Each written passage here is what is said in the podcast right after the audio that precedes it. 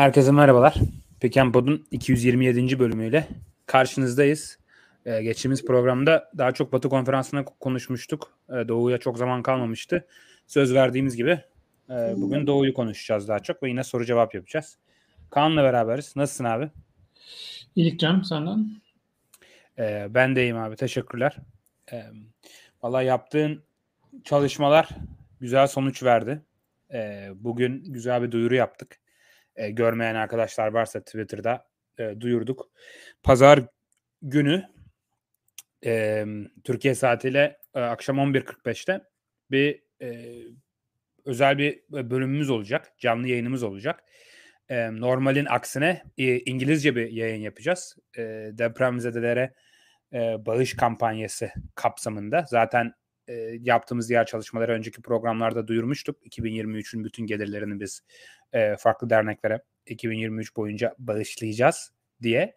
E, bunun üzerine e, iki tane bizim çok beğendiğimiz yani e, Amerikalı NBA e, takipçileri arasında da oldukça e, beğenilen ve e, prestijde iki gazeteci mi demek doğru olur, basketbol uzmanı mı demek doğru olur tam bilmiyorum. E, ben Taylor kendi YouTube kanalı var Thinking Basketball diye tavsiye de ederiz.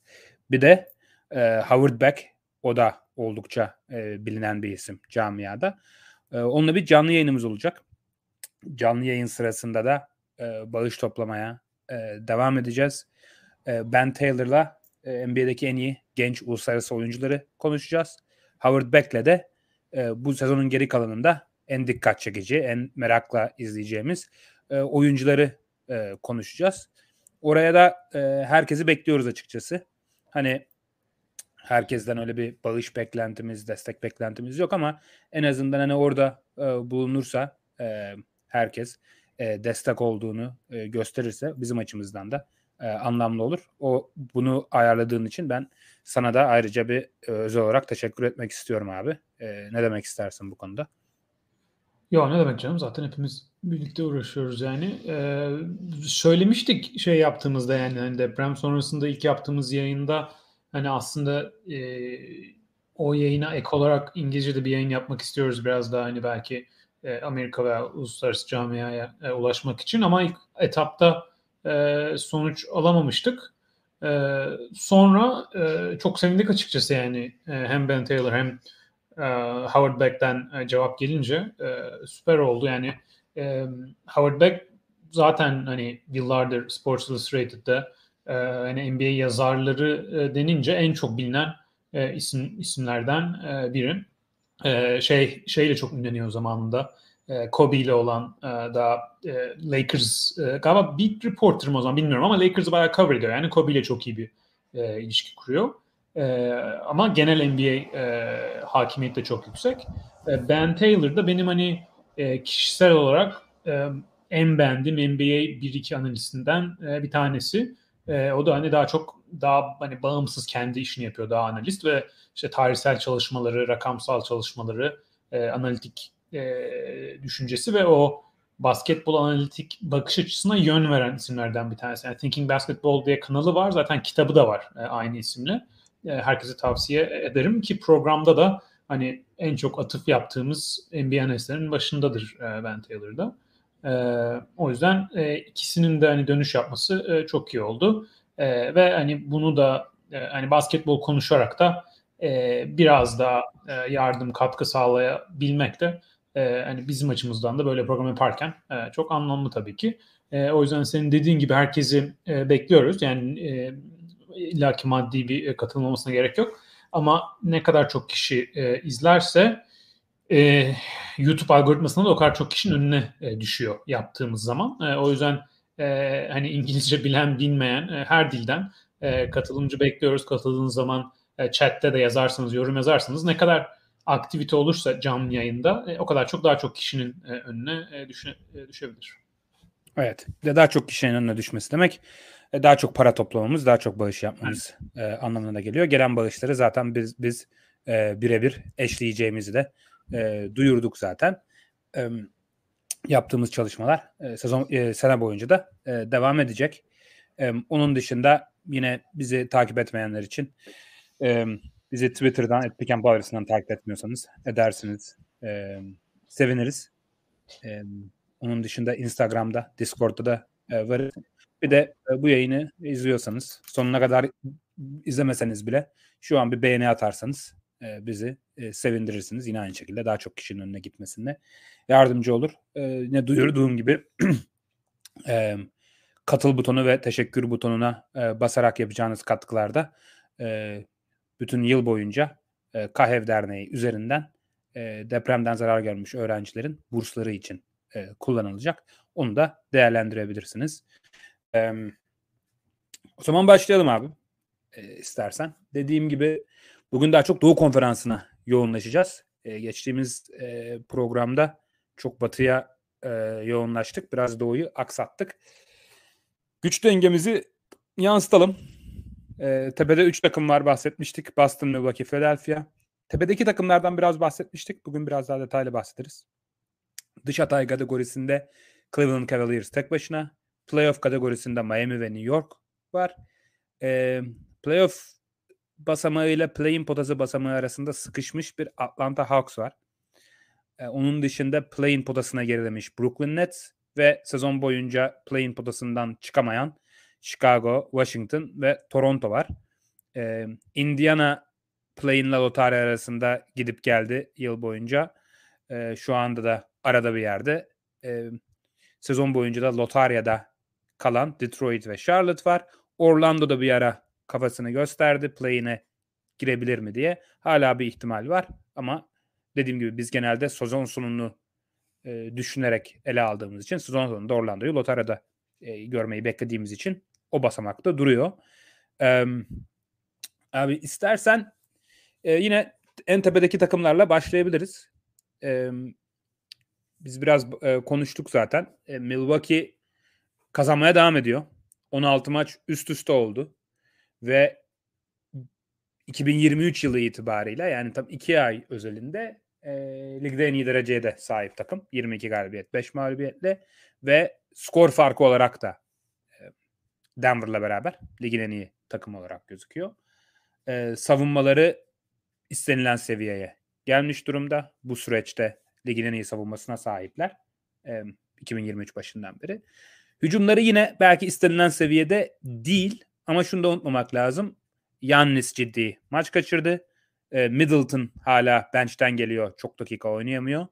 E, ve böyle Milwaukee acayip derinliği olan bir takımda olmadığını düşünürsek hani bunlar devam ederken böyle bir galibiyet serisi yakalamaları gerçekten çok etkileyici. E, birinciliğe de yerleştiler konferansta. Boston önündeler. Bakalım kim bitirecek? E, birinci sırada. Sana sorarken şöyle atayım topu. E, Discord'dan Erkut Çilingir sormuş. Doğu'yu kim birinci bitirir? E, onun düşüncesi ben de katılıyorum. Birinci olmanın playoff'ta büyük bir avantajı var. Tepedeki üçlü bu kadar birbirinden ayrışmışken diyor. Doğru çünkü en iyi üç takımın bunlar olduğunu düşünürsek hani konferans finaline kadar diğer iki takımdan biriyle eşleşmemek ciddi avantajlı. Yani Milwaukee ve Philadelphia'yı konferans finaline ya da kim birinci olacaksa öbür ikiliyi konferans finaline kadar görmemek ciddi bir avantaj ve bütün serilerde birinci e, birinci olursan bütün serilerde ev sahibi avantajına sahip oluyorsun. Bu da büyük bir avantaj. E, kimi avantajlı görüyorsun bu yarışta? Ee, yani şu anki e, sıralamada e, Bucks 45-17, Celtics 45-18. Yani e, bir mağlubiyet e, fazlası var e, Celtics'in. İki takımın da geri kalan e, maçlarının zorluğuna bakarsak e, ben genelde işte bu e, Tankathon'dan bakıyorum. Tankathon.com diye, .com diye bir e, web sitesi var. E, oradan baktığımız zaman e, Boston'ın en zor 18. E, kalan e, maçlarının zorluğu. E, Milwaukee'nin de e, en zor 11. Çok büyük fark yok aralarında. Yani Boston biraz daha kolay ama e, çok büyük fark yok. E, bir de hala bir maçları var. E, 31 Mart'ta e, Celtics e, Bucks maçı da olacak. Onu kazanan da e, tiebreaker alacak e, sezonda. O yüzden o maç hani şey gibi yani o maçı alan Doğu birinciliği alır gibi tarzı bir e, durum da olabilir. Hangisi birinci bitirir? Herhalde Celtics derim yani şu anda bir e, e, şu anda bir mağlubiyet fazları olsa bile Celtics normal sezonu daha derin bir takım olduğu için hem hani e, sezonun sonunda belki oyuncular dinlendirilebilir, e, yine küçük sakatlıklar e, olabilir. E, Celtics'in daha derin bir e, kadrosu olması yani birini seçsem yine Celtics derim ama e, yakın gitmeye devam edecektir bence. Bilmiyorum sen Celtics mi Bucks dersin? Ee, ben de senin gibi düşünüyorum ya. ya Milwaukee tabii acayip istim üstünde. Ee, ve bundan daha iyi oynama ihtimalleri de var. Dediğim gibi Middleton biraz daha form yakaladığı süreçte e, daha iyi de oynayacaklardır özellikle için hücum tarafında. Ama ben Boston'ın hani ciddi bir kadro avantajı var e, Boston'ın.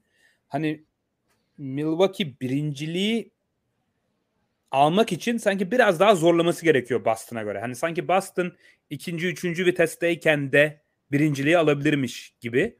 Hani Milwaukee'nin biraz daha hani kadro derinliği biraz daha sıkıntılı olduğu için hani Drew Holiday, Middleton'da Yanis'e çok yüklenmeleri gerekiyor.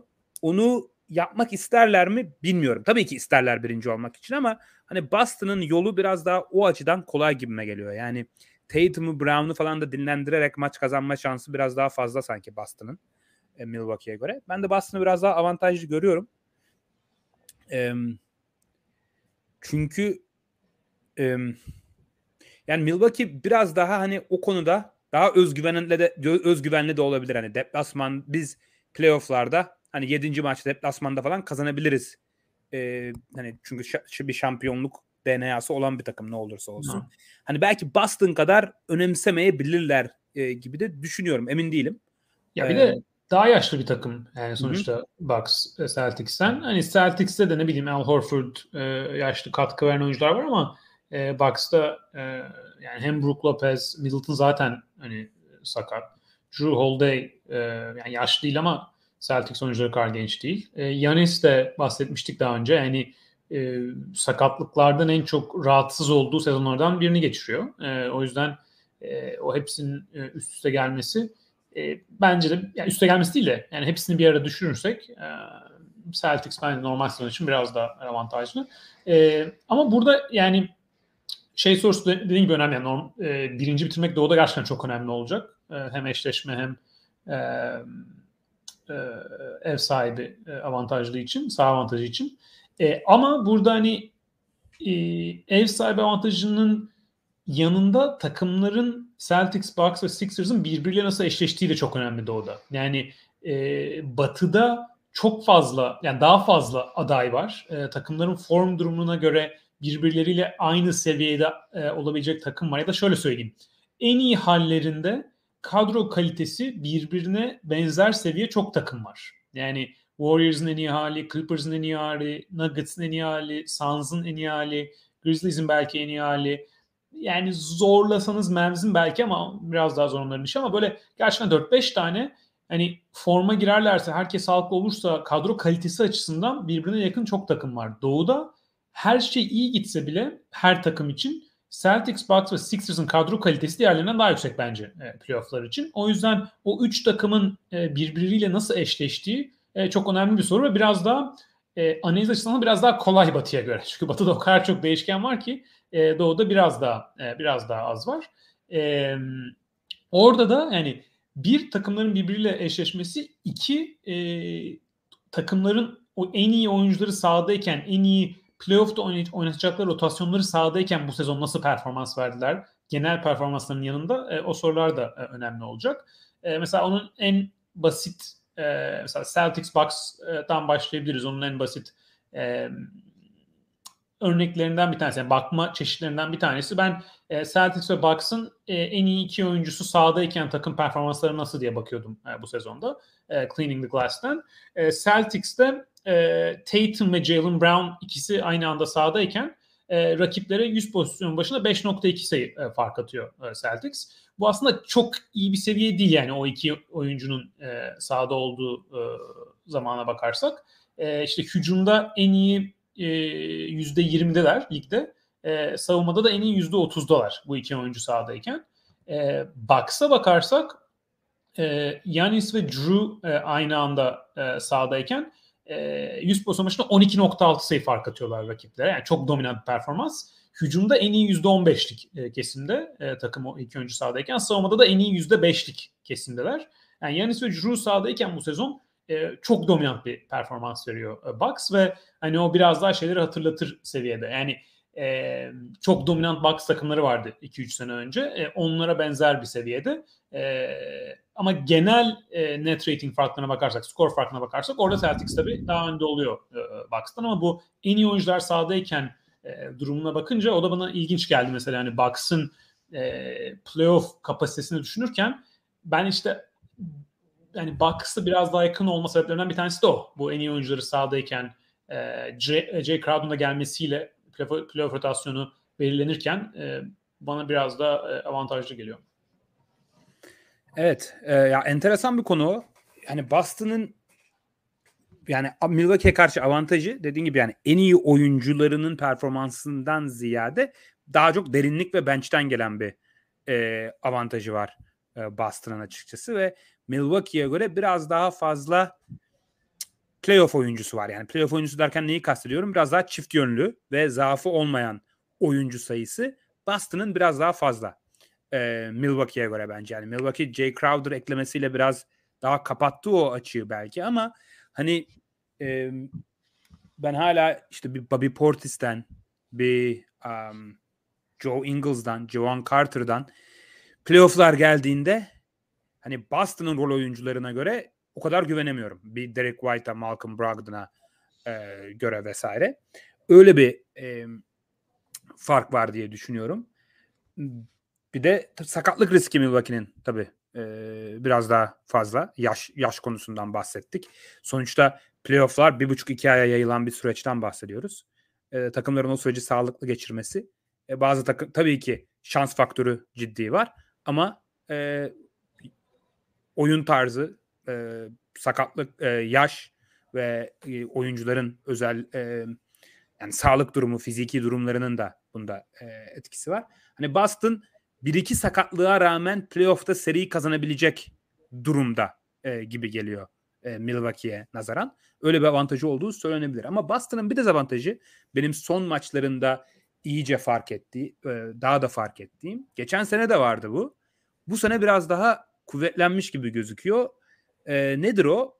Bu hani İngilizce'de variance denen hani istatistiyken Boston özellikle bu sene çok fazla sayıda üçlük denediği için e, maçlar hem maç içinde hem maçtan maça hücum performansları çok fazla değişkenlik gösterebiliyor. E, maç içinde de çok ciddi seriler yakalayabiliyorlar. Çok ciddi seriler de yiyebiliyor, yiyebiliyorlar. E, şutlarının girip girmemesine e, bağlı olarak. E, iyi bir şutör bir takım tabii ki Boston Celtics ama böyle iyi şutörleri bile acayip istikrarlı şutörler değil. Hani mesela Al Horford mesela geçen Philadelphia maçı oynadı. Bir çeyrekte 5 üçlükten 5 üçlük soktu e, arka arkaya. Boston inanılmaz bir seri yakaladı. Dönüp maçı aldı mesela. Ama mesela Jason Tatum bile hani ligin en elit şutörlerinden biri, en elit skorerlerinden biri. E, çok fazla böyle işte 11'de 2, 12'de 3 üçlükte bitirdiği maç mesela diğer yıldızlara göre biraz daha fazla e, oluyor ve mesela geçen sene Golden State serisinde de gördük. Mesela bazen çok fazla topta top kaybedebilen bir takım Boston Celtics. Yani inişleri çıkışları elit seviye bir takıma göre biraz fazla yaşayan bir takım gibi geliyor bana e, Boston. Ha belki geçen seneki playoff ve final tecrübesinden sonra belki playofflarda o konuda daha dikkatli olabilirler. Bir koç değişikliği oldu.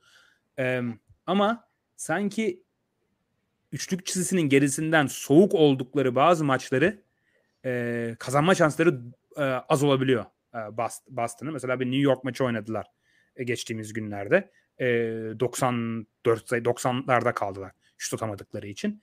E, Milwaukee'de ise yani Yannis'in sürüklediği bir e, takım ve boyalı alanı en etkili kullanan takımlardan biri olduğu için biraz daha bu o bahsettiğim istatistiksel varyansa o kadar yenik düşmüyor e, Milwaukee. Hani Milwaukee'nin kötü oynadığı bir maçı veya seriyi kazanma şansı sanki Boston'a göre biraz daha fazla olabilir e, gibi bir avantaj olabilir diye düşünüyorum.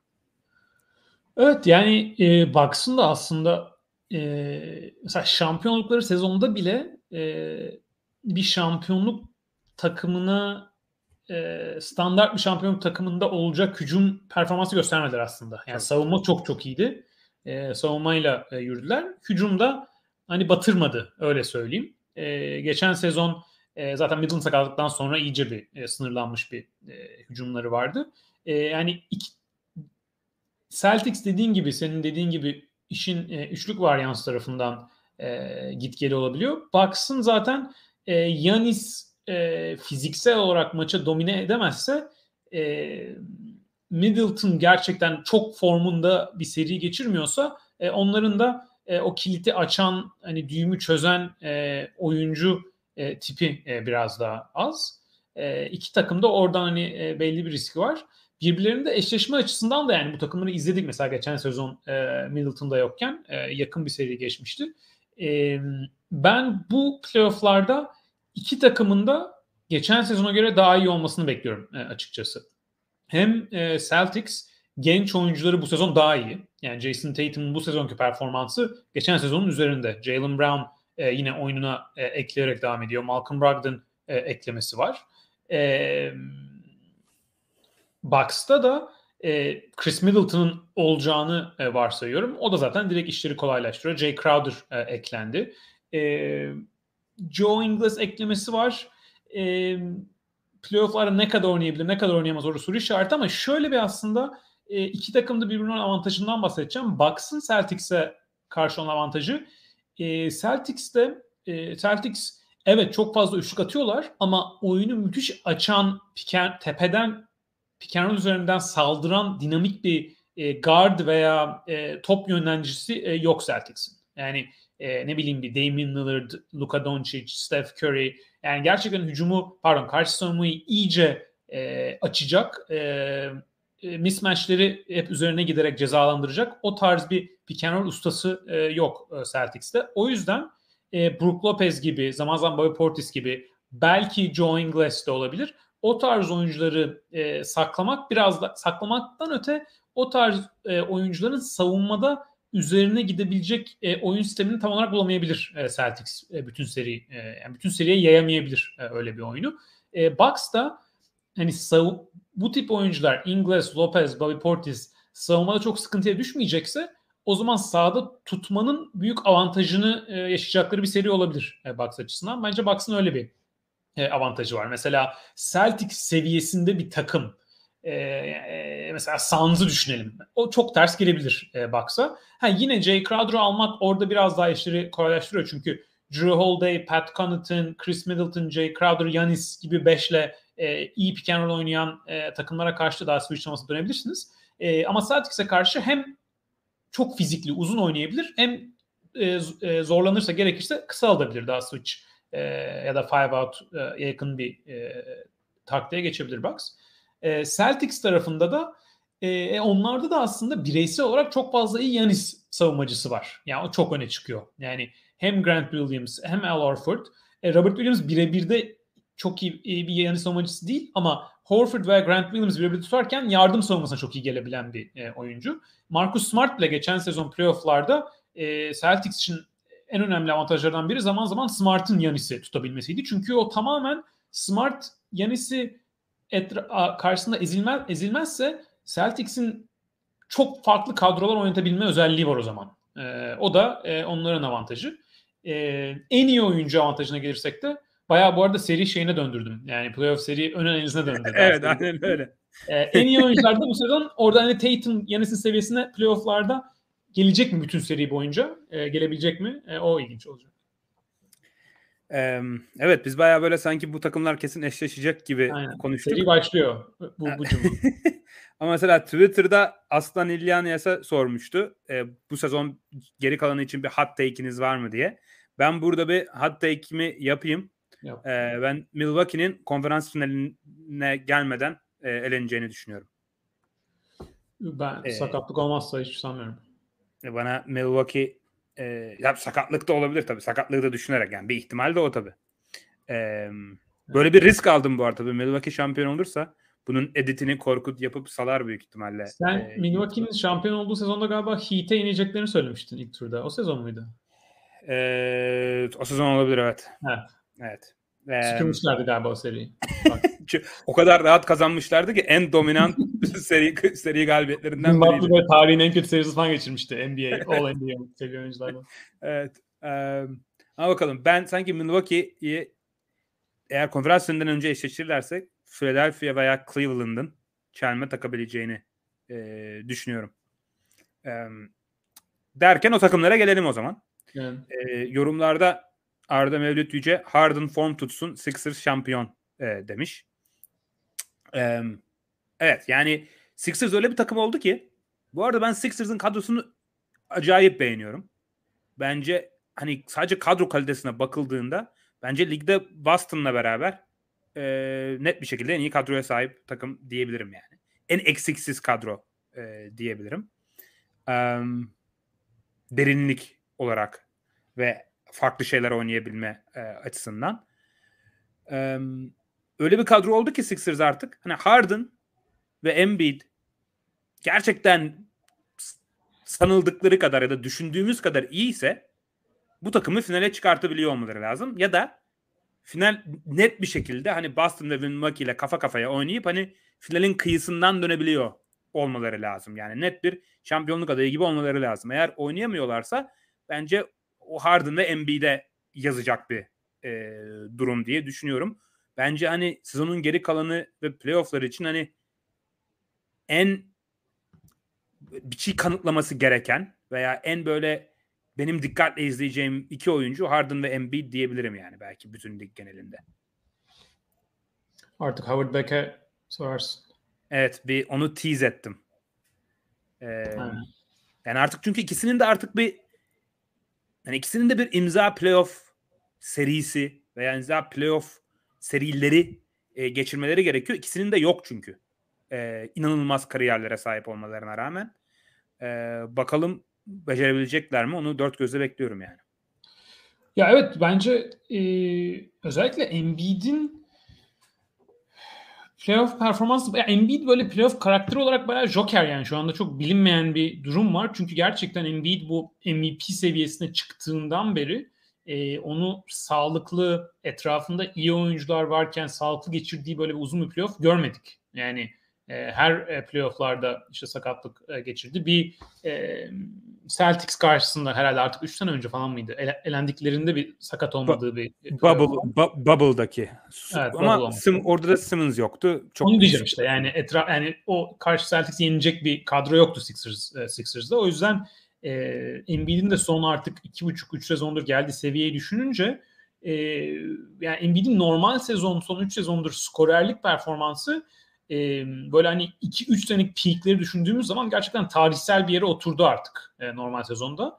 E, o yüzden onun playofflarda sağlıklı e, yani benim hani hangi oyuncu playofflarda artık bu sezon sağlıklı olmayı en çok kariyerinin geldiği noktada hak ediyor tarzı bir soru sorarsak Embiid o en başında çünkü gerçekten e, bu seviye bir oyuncuyu e, playofflarda e, izlememek tam yüzde yüzünde e, e, hayal kırıklığı olur.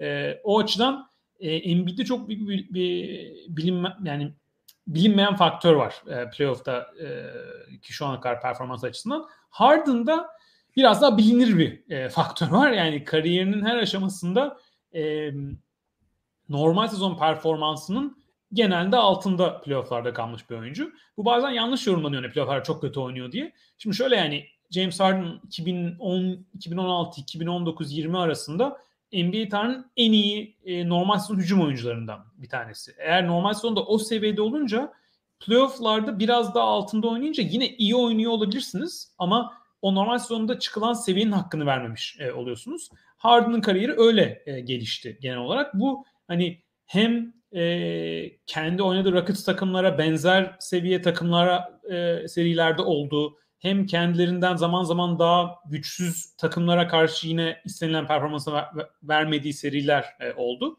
E, geçen sezon playofflarda artık kariyerinin geldiği e, yeni bir noktada e, hani eski James Harden normal sezonda %80'i iken e, playofflarda yine o hani normal sezon seviyesine çıkamadı. Yani zaten normal sezonda düşmüştü. Onun da altına düştü playofflarda ve hani şey e, artık elendiklerinde serinin sonlarında hani psikolojik faktör de vardı. Hani topu almama, hani çizgisine gitmeme. E, biraz sakatlıklarla boğuştu da biliniyor James Harden'ın geçen sezon playofflar döneminde işte bu hamstring sakatlıkları falan. Yeni gelmişti takıma e, vesaire. O yüzden ben geçen sezon playofflarından daha iyi bir Harden bekliyorum bu sezon playofflarda ama hem e, hani hem kariyerinde hep oynadığı performans açısından playofflarda hem oyun tipi açısından hani faal alma, e, oyunculara birebir üstünlük kurarken genelde çok benzer hareketler yaparak e, avantaj e, sağlayan bir oyuncu olduğu için playofflarda rakipler çalıştığı zaman hani o muhteşem etkisi daha düşürebilmesi biraz daha nispeten kolay bir oyuncu olması diğer süper yıldızlara göre o faktör o faktörler devam ediyor. E, o yüzden hani Sixers'ın playoff performans tahminini yaparken e, evet tabii ki Harden'ın formda olması önemli olur yani. Mesela şutuna kadar girecek girmeyecek ama genel tahmin yaparken e, biraz daha normal sezonun altında e, oynayacak diye e, ben varsayıyorum. E, Embiid için dediğim gibi sağlıklı kalırsa e, çok dominant bir playoff izleyebiliriz. O yüzden Harden'ın normal sezonun altında kaldığı bir senaryoda bile e, Embiid'in çok dominant olduğu e, bir performansta yine Sixers e, şampiyonluğa kadar gidebilir. Yani imkansız değil bence. Orada da hani diğer önemli faktör Maxi ve Harden ne kadar sağda kalabilecek aynı anda playofflarda. Çünkü Maxi ve Harden savunma tarafında hani böyle işi kurtaracak kadar sağda kalamazlarsa o zaman işte e, Harden'ın gerçekten iyi performans vermesi gerekiyor. Çünkü e, aynı anda Maxi sağda olabilirse biraz daha yükü taşıyabilir. Ama Maxi Harden'ı aynı tutamıyorsanız o zaman ya Maxi ya Harden seçeceksiniz. E, herhalde Harden'ı maç sonunda oynatmamak biraz fazla olur diye düşünüyorum takım dinamikleri açısından. E, o zaman da yanında hani Melton, Tobias Harris, PJ Tucker falan varken sadece Embiid'in dominant oynaması ikinci, üçüncü turda e, o da yetmeyebilir e, Harden formsuzsa. O yüzden o kritik yani böyle iki, iki aşamalı bir soru gibi yani. Maxi Harden sağda kalabilecek mi aynı anda ileri turlarda? Kalamayacaklarsa Harden ne seviyede e, oynayacak? E, Embiid'in sakatlık tehlikesi de ayrı böyle bir şey. Kendi başına ilerleyen bir e, bir değişken yani. Evet yani yorumlarda Yiğit de benzer şey yazmış. Playoff'larda en kötü kısa savunmasına sahip takım Sixers olabilir diye. Maxi ve Harden ile e, çok zor. Dediği doğru. İşte az önce bir avantajı, avantajdan sen bahsettin. Philadelphia'nın rakiplerinde yani en tepedeki rakiplerinde Boston ve Milwaukee'de bunu acayip cezalandıracak bir e, personel yok. Şöyle var. E, geri dönüşlerde çok ciddi sıkıntı yaşıyor Philadelphia ve e, Milwaukee'ye karşı da bu çok ciddi bir problem yani çok e, iyi geçiş hücumu oynayabildiği için. Onu hani playofflarda biraz daha oturmasını, çok ciddi problem olmasını ümit edebiliriz. Yani Doug Rivers'ın koçluğu e, belki onu sağlayabilir. Hani Maxi ve Harden ve Embiid sahadayken biraz e, fazla geç hücumu veriyor Philadelphia. Ama böyle Boston ve Milwaukee hem de oyun tarzları da sebebiyle böyle Maxi ve Harden'ı yarı sahada çok acayip zorlayacak e, takımlar değiller. Ama mesela belki bir Cleveland'la eşleşseler belki orada Garland ve Mitchell'ın e, dribbling üstü üçlük kabiliyeti, pick and roll kabiliyeti belki daha ciddi e, problem yaratabilir e, Philadelphia'ya. Philadelphia'nın ben mesela Milwaukee'ye falan ters gelebileceğini e, düşünüyorum. E, Milwaukee'ye ters gelebilir evet. Yani Embiid'in fiziksel boyalı alan varlığı bile e, Yanis'in e, maçı domine etmesi için çok büyük bir handikap. Yani Embiid kadar boyalı alanda o fiziksel varlığını hissettirebilen bir oyuncu istediği zaman herhalde şu anda hani Rudy Gobert'in de düşüşüyle bilmiyorum e, NBA'de var mı? Yani Brook Lopez hani o da hani işin box tarafı ama o da Embiid kadar bir atletik e, hali olmadığı için e, o çok önemli bir faktör. E, ben de senin dediğine katılıyorum. Yani bence Sixers Bucks'a e, ters yani yener demiyorum ama eşleşme olarak biraz ters geliyor. Celtics de Sixers karşısında özellikle Brogdon, Brown ve Tatum aynı anda sahada oynatırsa onlar da e, Six, Sixers'a çok sıkıntı yaratabilir. Çünkü o zaman daha dinamik e, bir perimetre üçlüsü kurabilirler. Evet. Ee, yani çünkü Philadelphia'da hani Yannis'i durdurabilecek en iyi senaryo var. Ne o? Mesela Zayn'la da Zayn'i savunurken de benzer bir şey var. Takır'ın da gelmesiyle hani bu tarz e, oyunculara hani Takır'ı koyuyorsun arkasına bir e, katman daha hmm. çember koruyucu koyman lazım. Yani Takır artı Embiid kombosu Yannis Takır'ı geçtiğinde karşısına Embiid'in çıkabilmesi çok ciddi bir avantaj e, Philadelphia. Yani durdurma demiyorum. Yani siz zaten durduramıyorsun ama yavaşlatma formülü olarak olabilecek en iyi e, personellerden e, biri.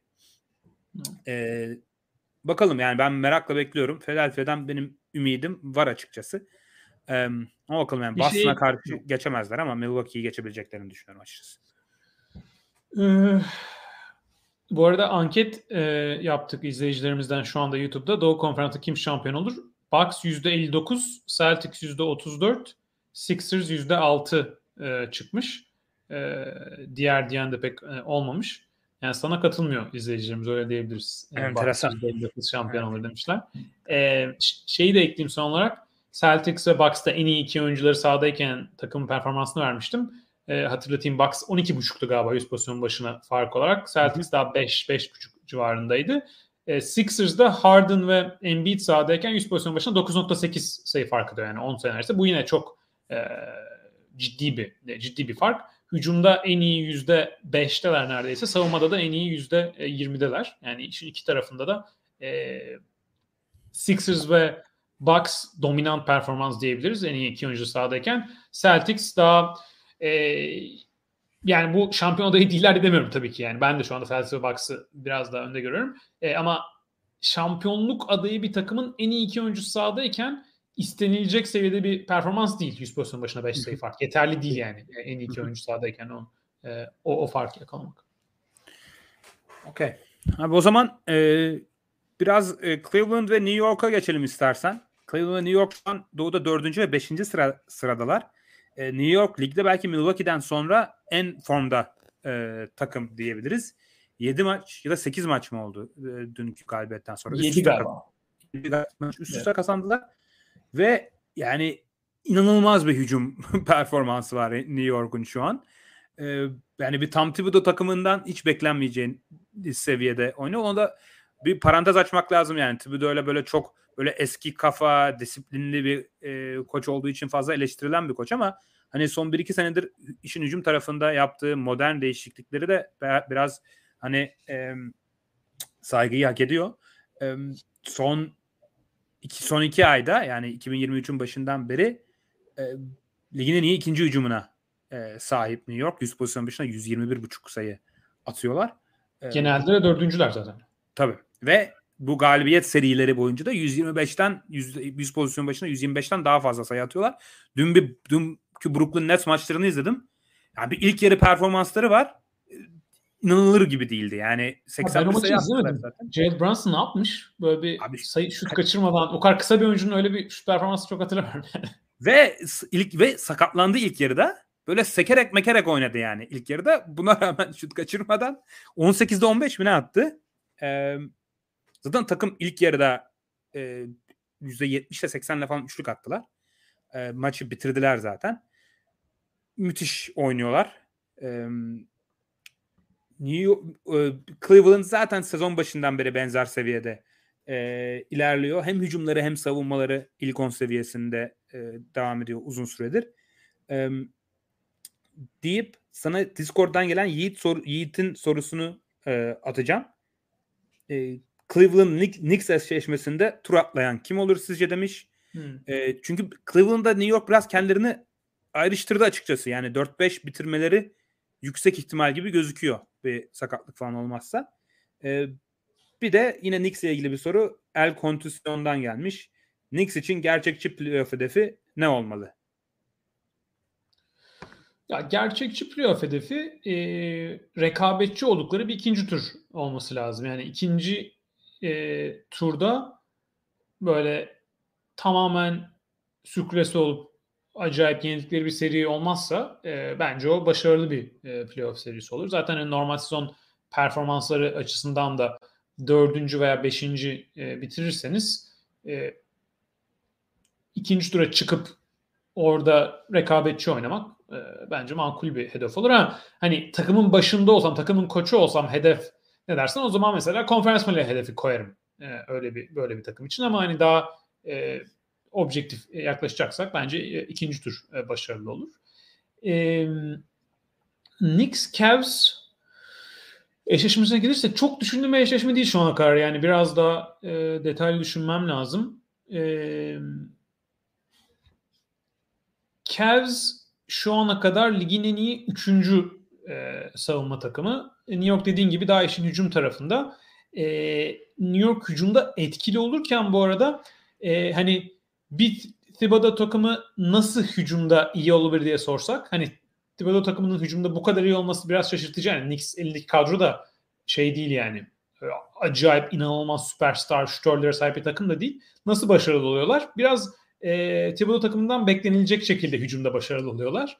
E, top kaybı çok az. E, ligde e, top kaybı yüzdesi en düşük takımlardan biri. Yani disiplinli bir hücum. Bu tabii Jalen Brunson'dan başlayan bir durum. Yani Brunson ligde e, topa hakimiyetine oranla baktığımız zaman e, gerçekten az top kaybeden, e, çok iyi karar verebilen, yani çok spektaküler e, playmaking hareketleri olmuyor genelde. E, ama e, top Brunson kontrolündeyken de e, çok emin olabiliyorsunuz yani top kaybının az olacağını. E, Brunson işte üzerinde kurulan hücumun e, düşük top kaybıyla e, yaptıkları başarılı bir şekilde var. Bir de e, hücum reboundunda da e, en iyi ikinciler e, ligde. O da yine hani bir e, Thibodeau takımından bekleyeceğimiz gibi hem fizikli oyuncularla oynaması mesela Mitchell Robinson ve Julius Randle, R.J. Barrett'la hani aynı anda oynatması işte Quentin Grimes da mesela iyi rebound'a gidebiliyor. Hep fizikli oyuncularla oynaması, hücum reboundunu zorlayan e, bir strateji olması. E, oradan da e, avantaj sağlıyorlar. Faal çizgisine de gayet iyi gidiyorlar. Yani e, yine penetre edip e, Brunson liderliğinde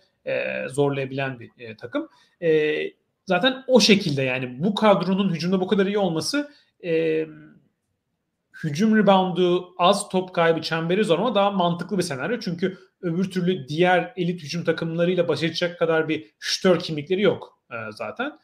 E, o hücum Cavs karşısında ne yapabilir? E, Cavs'e karşı biraz zorlanabilecek bir hücum tarzı. Yani çünkü Cavs'in Jared Allen, Evan Mobley yani ikili canavarın başını çektiği savunmanın e, işin diğer tarafında zaten onların iyi yapabildikleri şeyler de e, hücum reboundu vermemekte. E, ligde en iyi 8.ler. Çok çok elit değil ama gayet iyi bir performans. E, çok fazla e, faal çizgisine e, tutmuyor, e, götürmüyorlar e, takım rakipleri. Biraz daha ortalama var orada. E, ve daha da önemlisi e, çember etrafında e, çok iyi bir savunma yapabiliyorlar. Yani karşı rakiplerin içeriden e, bitirirken hatta bazen floaterları atarken bile yani e, orta mesafeden rahatsız edebilen bir e, savunma şeması var Cleveland'ın. E, o yüzden hani e, evet Jalen Brunson tutarken zorlanacaklardır. E, Mitchell ve Garland'da kalırsa. Ama genel olarak çembere yönelen, rebound almaya çalışan bir Knicks takım, bir Knicks hücumuna karşı çok zorlanacak bir savunma şeması değil e, bence Cavs'inki. O yüzden hani ilk etapta düşündüğüm zaman hem o Knicks'in hücumda iyi yaptıklarına karşı Cavs'in savunmada biraz cevapları olabilmesi hem de hani serinin en iyi oyuncusu, en iyi her takımda serinin en iyi iki oyuncusu kim olur ve oyuncuların performansı ne kadar yukarıda olur diye düşünürsek bir Mitchell Garland ikilisinin sürükleyiciliği bence Brunson Randall'a göre yine daha yukarıda olmasını e, beklerim. E, o yüzden Cavs'e daha yakınım diyeyim. Ben de benzer düşünüyorum e, açıkçası.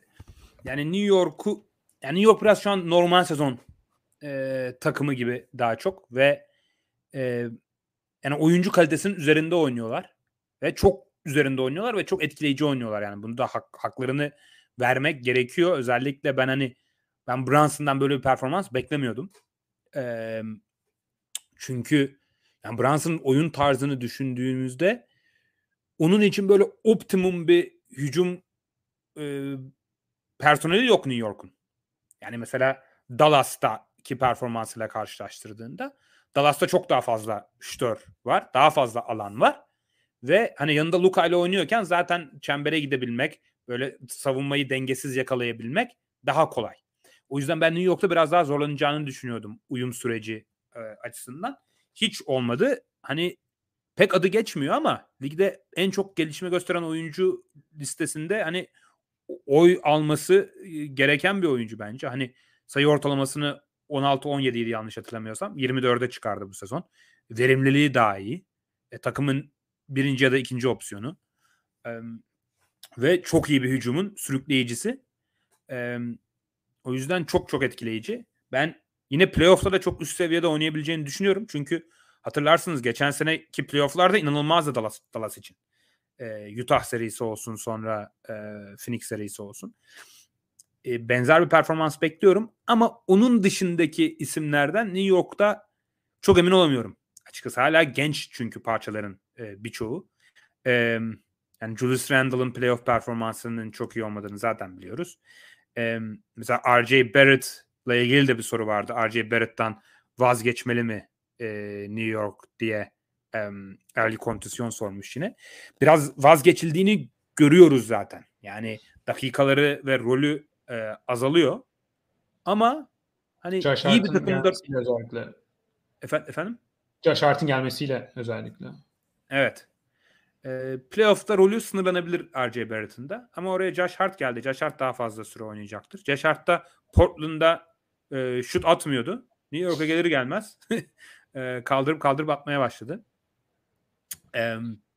Bir aktivite, aktivite katıyor takıma yani. Tabii. Hani Lakers Vanderbilt'ten konuştuk geçen geçen program. Josh Hart da e, hani onun e, doğu, doğu şubesi yani Vanderbilt. Hı hı.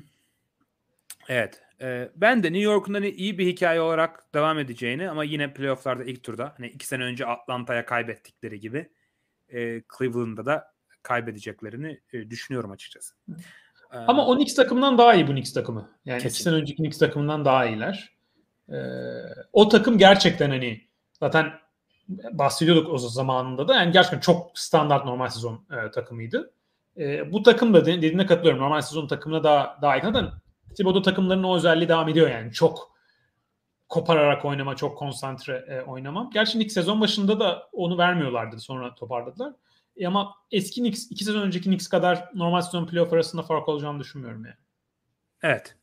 Ama hani Cleveland bence e, yani kadro kadro olarak da e, en üst seviye yetenek olarak da e, New York'a biraz ağır e, basıyor, ağır geliyor.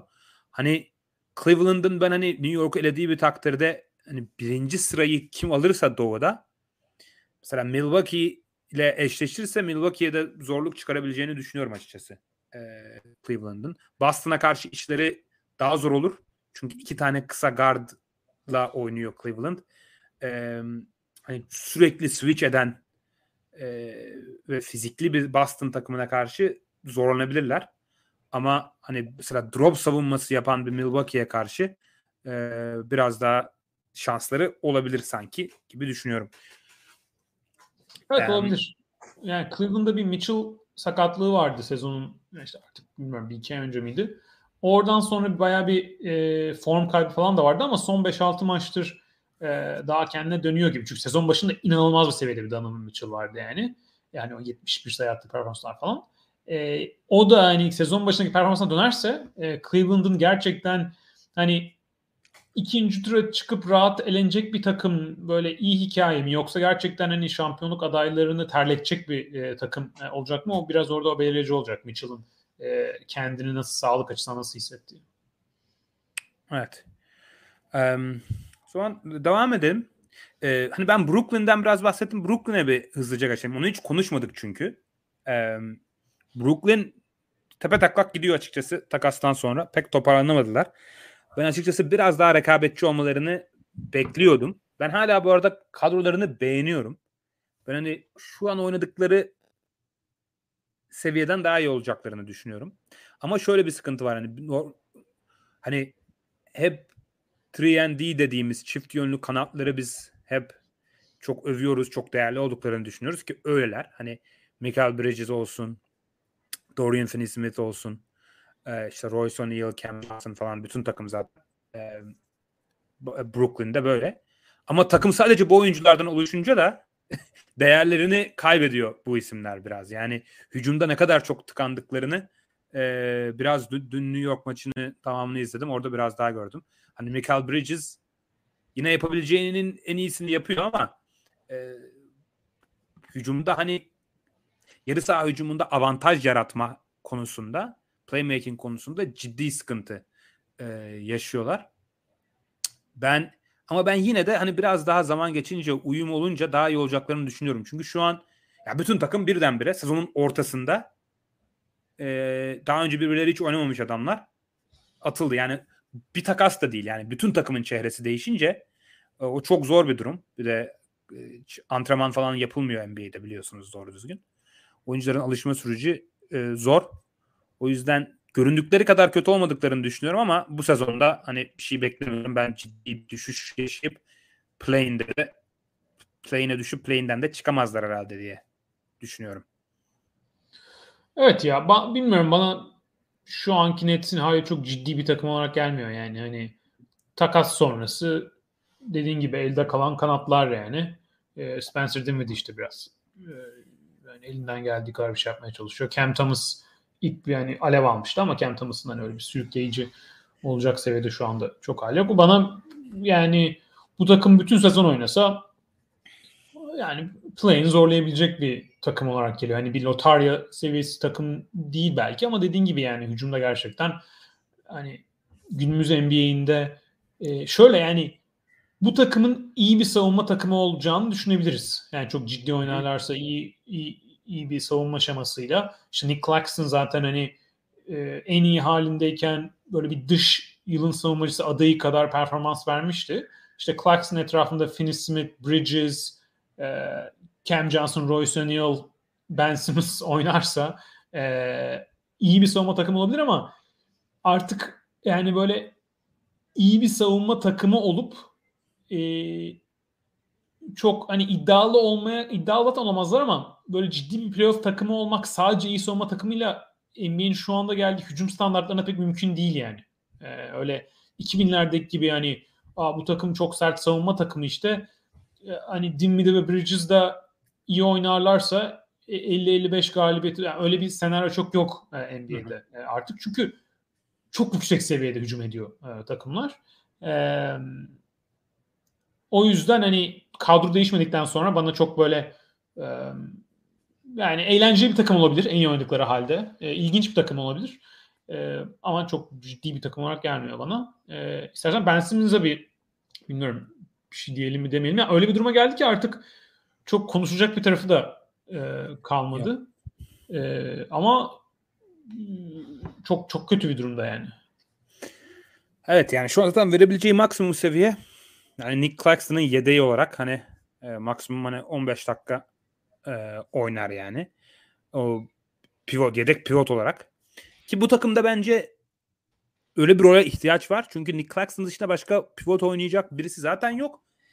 O çok fazla kanatları olmasına rağmen kanatların hiçbiri de böyle 5 numara oynayabilecek de değil yani. Böyle çok iyi yardım savunmacısı, çember koruyucu bir kanat da yok. Daha çok çok iyi birebir savunmacıları var. O yüzden Ben Simmons aslında o açıdan iyi bir e, yedek 5 numara olabilir konsept olarak. Ama Ben Simmons hani çok uzun bir süredir hani konsept olarak kaldı yani. E, sahada pratikte bir şey göremiyoruz. O yüzden e, çok üzücü bir durum yani. E, bu kadar hızlı bir şekilde çoğun psikolojik ve mental olarak bir oyuncunun bu kadar çök, çöküş yaşaması e, çok normal değil ve biraz da üzücü gerçekten. E, umarız toparlar yani. Evet ve yani geldiği bu halden sonra da kontratı da inanılmaz bir e, hal almış durumda. Yani e, şu anda NBA'nin en, en kötü kontratı herhalde Ben Simmons kontratı yani onun önünde çok bir şey düşünemiyorum. Kötü, çok kötü evet yani. E, yani kalan yılları da düşündüğümüz zaman. Evet. Yani Bradley Beal de bayağı kötü de. Ee, ben Simmons herhalde daha kötü. Ya ama Bradley Beal yani oynuyor en azından Beal. Yani. önümüzdeki sezon All-Star olabilir mesela Bradley Beal. Simmons da iyi bir rol oyuncusu olamaz mı seneye? Bir ihtimal. Ya iyi bir rol oyuncusu belki olur ama yani 38 milyon dolar alıyor yani. İyi bir rol oyuncusunun 15 milyon dolar alması lazım. Yani. yani. Evet. Evet. Um, Okey. O zaman başka e, sırada kimi konuşmak istersin? E, Toronto ile ilgili bir soru vardı. İstersen Hmm. Toronto'yu alalım. Şimdi yukarılarda kaldı bulabilirsem. E, heh, sevgili Arda Ercan sormuş. E, Toronto'nun yükselişi ve uzun alması yani Jakob Poeltl takası yaptılar biliyorsunuz. Uzun alması sebebiyle Toronto'nun 6 seed yani 6. sırada bitirme olasılığı nedir? Demiş. Son 10 maçta 8 galibiyet aldılar e, demiş. Tam hatırlamıyorum bu rakamı da doğru say- varsayalım. Arda, Evet Arda evet öyle. Benim önümde mi? şu anda. Ee, Valla benim beklediğimden daha iyi oynuyorlar. Yani biz Jakob Poeltl takasını bayağı eleştirmiştik. Hala eleştiriyorum bu arada. Çok anlamsız geldi bana ama e, Jakob Poeltl inanılmaz iyi oynuyor bu arada. E, yani hiç pivot olmadığı için takımda bir tane oraya pivot koymak e, takımı ister istemez hani Poeltl'ın olduğu oyuncu seviyesinin üzerinde bir şekilde olumlu etkiledi. E, 6. sıraya yerleşebilirler mi? Bakalım. E, dokuzuncular şu an 31-32. 6'ya 6'da Brooklyn Nets var. 3.5 gerisindeler. Brooklyn Nets'i geçebilirler tabii ki ama Miami ve Atlanta'yı da Atlanta'yı da geçmeleri lazım demek. Ben yine de Miami ve Atlanta'ya daha çok şans veririm açıkçası o konuda. Ne diyorsun? Ya bir de Toronto işte Thankaton'dan bahsediyordum. Ee, kalan maçları açısından e, ligin en zor fikstürüne e, sahipler. E, ya Toronto şeyi söylemek lazım yani zaten bizim beklentimizin altında oynuyordu e, takım olarak. E, hani bir şut sıkıntıları vardı işte Van Vliet çok kötü başlamıştı e, sezona. E, Nick Nurse'ün takım kontrolü ne seviyedeydi? Hani onun hakkında soru işaretleri vardı. E, o yüzden hani takas sonrası beklediğimden iyi mi oynuyorlar? Evet belki beklediğimden yani takas olduğu gündeki beklentimden biraz daha iyi oynuyor olabilirler. Ama genel Raptors'dan beklediğim seviye zaten hani 10 maçta 8 galibiyet almaları değil ama sezonun takas e, deadline'ına kadar olan döneminde izlediğimiz Raptors'dan daha iyi bir takımdı e, zaten. E, yine sezonun ilk e, yarısında e, şu an tam aklımda değil ama e, şut şansı olarak da daha şanssız takımlardan da bir tanesiydi. O işler de e, dönebiliyor. E, o yüzden hani önümüzdeki e, şu anda kaç maçı kaldı e, Raptors'ın? 19. 19 maç var değil mi? Ya 19 maçın mesela 12'sini falan kazansalar e, iyi bir senaryoda diyelim. 43 galibiyet onları 6'ya taşır mı? E, Miami'nin de mesela 19 maçı var. Onlar Taşıyam- ona 9 taşıyamaz yapsa, yani. Miami daha çok alır yani. Ee, 33'te Miami çünkü. 10 maç 33'te. alır Miami.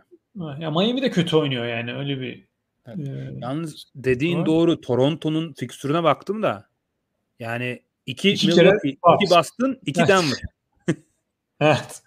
Yani maçların mesela üçte biri ama- ligin iyi üç takımıyla. Ya bu sezon sonu şey belli olmuyor. Yani mesela Denver birinciliği garantilemiş. Hmm. Bir anda bakıyorsun e, karşında işte Thomas Bryant 43 dakika falan oynuyor. Anladın mı? O yüzden Doğru. e, o sezon sonunda o işler değişebiliyor. Ama ben de hani ya Hawks'la bu arada aynılar neredeyse. E, Hawks'ın fikstürüne bakayım. Onlarda en zor 10. E, fikstür. E, çok yani çok kolay bir fikstür değil. Ya burada aslında şöyle hatta şöyle söylediğime ek yapayım.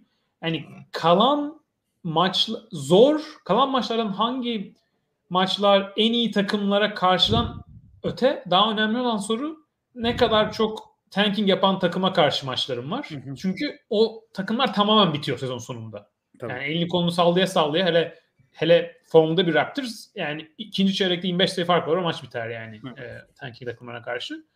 E, oraya daha dikkatli bakmadım yani. E, o ilginç olacak ama yani kaçıncı bitirirler diye sorsam e, herhalde şu anda 8 falan derim Raptors için. Ben de. Ama işte belki play'inde hani Brooklyn'den bahsettik. Bir şansları olabilir oradan e, çıkma e, açısından. Ama hani Toronto'nun ben çok bir şey yapabileceğini düşünüyorum. Ben Toronto'ya pek artık e, ümidimi kestim yani. E, hücumlarının hani ciddi bir takım ol- olabilmekten çok uzak olduğunu düşünüyorum. E, ses getirme açısından. Ha, playoff'a birinci turda bir kapak atarlar 8. sıradan. İlk turda Boston veya Milwaukee süpürür. Olur biter yani. Ee, Evet ya aslında 5'e kadar çıkabilecek bir yolları olsaydı mesela bir Knicks eşleşmesinde falan ilginç olabilirdi ama hani Hı-hı. Bucks, Celtics veya Sixers'da oynayacaklarsa e, olmaz yani. Evet. Ee, Mehmet Orhan Bulls play'in yapabilir mi diye sormuş. Ya yapabilir tabii ki. Raptors ve Wizards da çok yakınlar ve hiçbiri de öyle çok iyi oynamıyor yani. Ee, tabii ki yapabilirler ama e, hani yapsalar ne olur bilmiyorum. Yani bu arada Beverly'nin gelişiyle takım fena oynamıyor. Savunmaları zaten bayağı iyi Bulls'un yani garip bir şekilde. Ha, onu hala anlayabilmiş değilim. Ha. E, ligin en iyi savunmalarından birine sahipler ama e, yani bu oyuncu kadrosuyla e, pek bir ses getirebileceklerini e, düşünmüyorum. E, başka kimden bahsedelim istersen hani e, en dipteki takımlara da hızlıca değinebiliriz istersen. E, hani o, o defteri kapatabiliriz sezon sonuna kadar istersen. Evet, evet yapabiliriz. Ben bence Bulls kalamayacak en sonunda play'in ama hani imkansız diye demiyorum ama hani tahmin edeceksek. Ee, ben e, Wizards'ın ya Wizards play'ine kalmak Wizards'ın işi yani zaten. Oranın oraya kapaya atacaklar yani. O onuncunu bırakacaklarını sanmıyorum. Abi bu arada yani hakikaten play'in ya play'ini bu kadar yapıp yapmak isteyip de yani yapamıyor olmak hem Wizards hem Bulls açısından diyorum. Ee, çok büyük bir skandal ya. Yani 10 tak 15 takım arasında 10 ilk ona e, girememek ve hani çünkü bu takımlar play'ine girebilmek için geleceklerinden satıp kadrolarını kurdular yani. Ee, ona rağmen girememek inanılmaz bir yönetim e, hatası yani genel menajerlik hatası. Ee, şöyle sorayım abi. Indiana'yı da katalım mı işin içine? Indiana'yı da katayım. Indiana'yı da katalım. Bu Çünkü Detroit, aralarında... Indiana, Orlando ve Charlotte açısından şu anki durduğumuz yerde geleceği açısında en parlak hangisini görüyorsun? Ee, Orlando. Yani e, Indiana'yı da kattık gerçi değil mi? Ama evet. e, ya Indiana bana şu anki havasında şöyle ya Tyler Halliburton'un geldiği seviye çok yüksek. Yani bu sezon Tyler Halliburton bayağı böyle ciddi All-NBA seviye oynaması hani bu tarz bir takım için olabilecek en iyi şey. E, Miles Turner'ı bu aşamada e, tutuyorlar. E, ben Mathurin senin hani senin adamın yılın çayda e, iyi girmiş sezona. Bayağı düştü. Üçlük yüzdesi bayağı geriledi galiba zaman. Evet ama. çok çok kötü. Hiç ilk bir buçuk ay soktu. Ondan beri yüzde evet. yani yüzde otuz civarında. Evet. Ama faal gitmeye devam ediyor. Atletizm evet. var. Yani o ışık var. Yani e, çaylak olarak yine iyi performans verdi. Halliburton e, yani şu anki çekirdeklerim yani Miles Turner, Miles Turner ne olacağı hani kesin belli olmaz ama Halliburton, Ben ve Miles Turner güzel bir çekirdek. Yani farklı pozisyonlarda oynadıkları için de güzel bir çekirdek.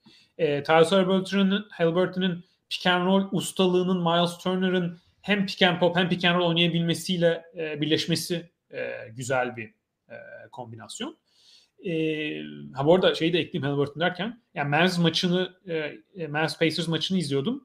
Ya bayağı hani zaten Kyrie biraz dökülüyordu o maç ama bayağı Luka Ty- Luka Halliburton böyle hani yani Luka ile eşleşecek seviyede bir performans oynadı Halliburton ve çok etkileyiciydi. Yani hem transition'da zaten durdurulamıyor. E, Mavs'in savunması zaten kötü ama deliciliği içeri girdikten sonra e, yani şu anda Halliburton herhalde ligin en iyi 4-5 pasöründen biri oldu e, artık. Oldu. Ve hatta fazla hani pasörlüğünden çok bahsediliyor da şut atıyor. İnanılmaz da şut atıyor adam yani. Evet. Ben sürekli böyle düşüş yaşayacak falan diye bekliyorum şut formundan, stilinden dolayı ama yani şu an 3. senesinde her sene %40'ın üzerinde attı. Bu sene de evet. %40'da yani. Çok etkileyici. Aynen. Aynen. Ee, %40'da yani şu anda 20 sayı 10 asiste. Ee, yani Tyler Halliburton'un ciddi bir süperstar olmasının önündeki şu anda ana faktör içeri girip ya iyi bitirmesi ya da faal alıp faal çizgisine gidebilmesi. Yani çok hala faal alıyor. Çok az faal alıyor ve içeriden bitirişleri yani fizik açısından da e, içeriden bitiriciliği mesela hani yüzde olarak e, yüzde 74'e geldi bu sezon. E, bir met, potanın çemberin bir metre etrafından bitirmekte. İyi bir yüzde. E, ama çembere kurduğu baskısıyla böyle hücum sürükleyecek bir noktada değil e, e, şu anda. O da hani fiziksel özellikleri açısından ne kadar o seviyeye kariyerinde gelebilir mi? E, o hani ilginç bir soru işareti ama dediğim gibi yani geldiği seviye çok yüksek e, gerçekten. E, Halliburton, Turner, Mathurin dediğim gibi iyi bir iyi bir çekirdek, iyi bir e, böyle üzerine kurulabilecek bir kemik. E, ama 3 oyuncu da bence e, yani gerçekten ciddi bir şampiyonluk takımında en iyi oyuncu arayacağınız isim hala takımda yok gibi. Yani Halliburton biraz daha oranın bence bir B'si gibi. Yani yanına böyle bir A e, lazım olan e, yakın o seviyeye gel- gelecektir diye düşünüyorum kariyerinde. Ama tam oraya getirecek seviyede e, olmak için bir ekleme daha gerekiyor. Şöyle bir sıkıntı var. Takım önümüzdeki sezon daha iyi olacak bu sezon olduğunda e, değişiklikler yapmazlarsa. O yüzden draft açısından pek birini alabilecek bir durumlar olmayacak artık e, Pacers'ın. Bu sezon şanslı olurlarsa draftta pikleri herhalde kendi ellerinde sanmıyorum başkası. Öyle olması lazım. E, bu sezon şanslı olmazlarsa lotteride o zaman bir tane daha böyle hani blue chip yani böyle gerçekten ciddi parça e, almaları e, zor e, Pacers'ın. E, bir de market olarak da e, zor. Yani free agent çekebilmeleri de e, biraz zor. E, o yüzden hani takımın uzun vadeli baktığımda gayet iyi playofflar oynayabilecek bir kadro çekirdeği var. Ama en üst seviyede hani şampiyonluğu zorlayacak bir takım çıkar mı? Ee, biraz böyle e, o seviyeye çıkmakta zorlanırlar gibi geliyor Pacers'ın. Magic tarafında biraz daha kolay bence. Bilmiyorum katılır mısın? Katılıyorum. Ee, ya şöyle bir avantajları var. Hem Orlando hem Indiana'nın aslında isteyeceklerinden daha fazla maç kazandılar bu sezon. Hani yeniden yapılanma açısından çok ideal bir durum değil ama Batı konferansı o kadar iyiydi ki bu sezon. Ee, yani Utah'ın, Oklahoma City'nin falan beklenilenin çok üzerinde oynaması sebebiyle yine lotaryada çok şanslılar aslında. Evet. Yani Orlando ve Indiana şu an en yüksek 5. ve 6. şansa sahip iki takım. Ve hani şu an play'in kaçıyor play'in treni deyip fişi çekip e, o beşinciliği, altıncılığı garantileme şansları çok Doğru. yüksek. Ee, öyle bir şansları var. hem play'ini kovaladılar hem ha olmadı. O zaman çok da böyle lotarya şansımızı e, kötü etkilemeden e, geri vitese alma şanslarına sahiplerdi. E, ben de seni sana benzer düşünüyorum ya. Ne olursa olsun Halliburton tabii ki şu an çok daha üst seviye bir oyuncu Orlando'daki bütün oyunculara göre karşılaştırılınca. Ama Bankero'nun e, takımın birinci opsiyonu sürükleyici süperstar olma ihtimali e, bütün oyunculardan daha yüksek Indiana'daki. O yüzden ben de o açıdan Orlando'yu seçeceğim. Bir de Orlando'nun çok fazla genç oyuncusu var. Yani Indiana'nın o kadar fazla sayıda hani garanti ilk 5 veya rol oyuncusu olacak seviyede oyuncusu yok. Orlando'da hani e, Franz Wagner'inden tutun Wendell Carter'ı var. E, Markel Fultz pek çaktırmadan bayağı iyi bir sezon geçiriyor e, bu arada e, hani biraz daha fazla parçası var e, Orlando'nun. Ben de en parlak herhalde Orlando derim. E, şöyle en az parlak olan hangisi? Detroit ile Charlotte arasından. Ya Charlotte herhalde e, ya Charlotte yönetimi çok kötü olduğu için en sıkıntı oradan geliyor. Yoksa ben ya ben mesela hala Lamela Ball'u ben acayip beğeniyorum hala. Yani beğeniyor derken şey açısından değil yani şu anda galibiyeti götürme açısından hala çok hata yapabiliyor ama o fizik, yetenek, pas ve şu yani inanılmaz bir, çok yüksek bir seviye şütör e, geliyor yani Lamana Ball'da. E, o kombinasyon bence çok değerli ama takım yönetimi ya Michael Jordan ta- ta- satabilir belki takımı. Öyle bir şey olabilir. Oradan sonra değişebilir. Evet, yani. Hani onun da çok memnun olduğunu sanmıyorum şu durumdan yani. Ee, yani takım kültürü olarak da çok kötü bir durumdalar yani. Ee, o yüzden bence de Charlotte. Ee, biraz daha soruyu genişletip sorayım. Sonra diğer soruları alalım. Ee, en dipte ki dört takım yani iki konferansta Houston, San Antonio, e, Detroit ve Charlotte'ı alsak bunlar Wembanyama'yı seçmek için en yüksek ihtimale sahip. Dört takım. Açık ara ligin en kötü dört takımı. Oraya da kimse girme, giremeyecek gibi gözüküyor ligin geri kalanında. E, Wembanyama olsan ilk hangisine gitmek istersin? Son hangisine gitmek istersin? Ha, ben olsam ilk hangisine gitmek isterim? Ee, 4 dakika, pardon. E, bütün batıyı da katıyoruz bu soruya. Tabii tabii. Houston, San Antonio, Detroit, Charlotte. Yani onlardan birine gitme ihtimali e, oldukça yüksek e, Ben Banyama'nın. %50'den fazla ihtimal yanlış evet. bilmiyorsam. E, o dördünden biri olacak. Hmm. Ya herhalde San Antonio derim diye düşünüyorum.